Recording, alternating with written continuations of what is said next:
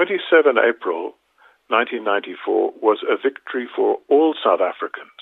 It wasn't a victory of some South Africans over other South Africans. It was a liberation for all South Africans. On that day, our new constitution came into effect, and it gave rights to all South Africans that very few South Africans had previously enjoyed.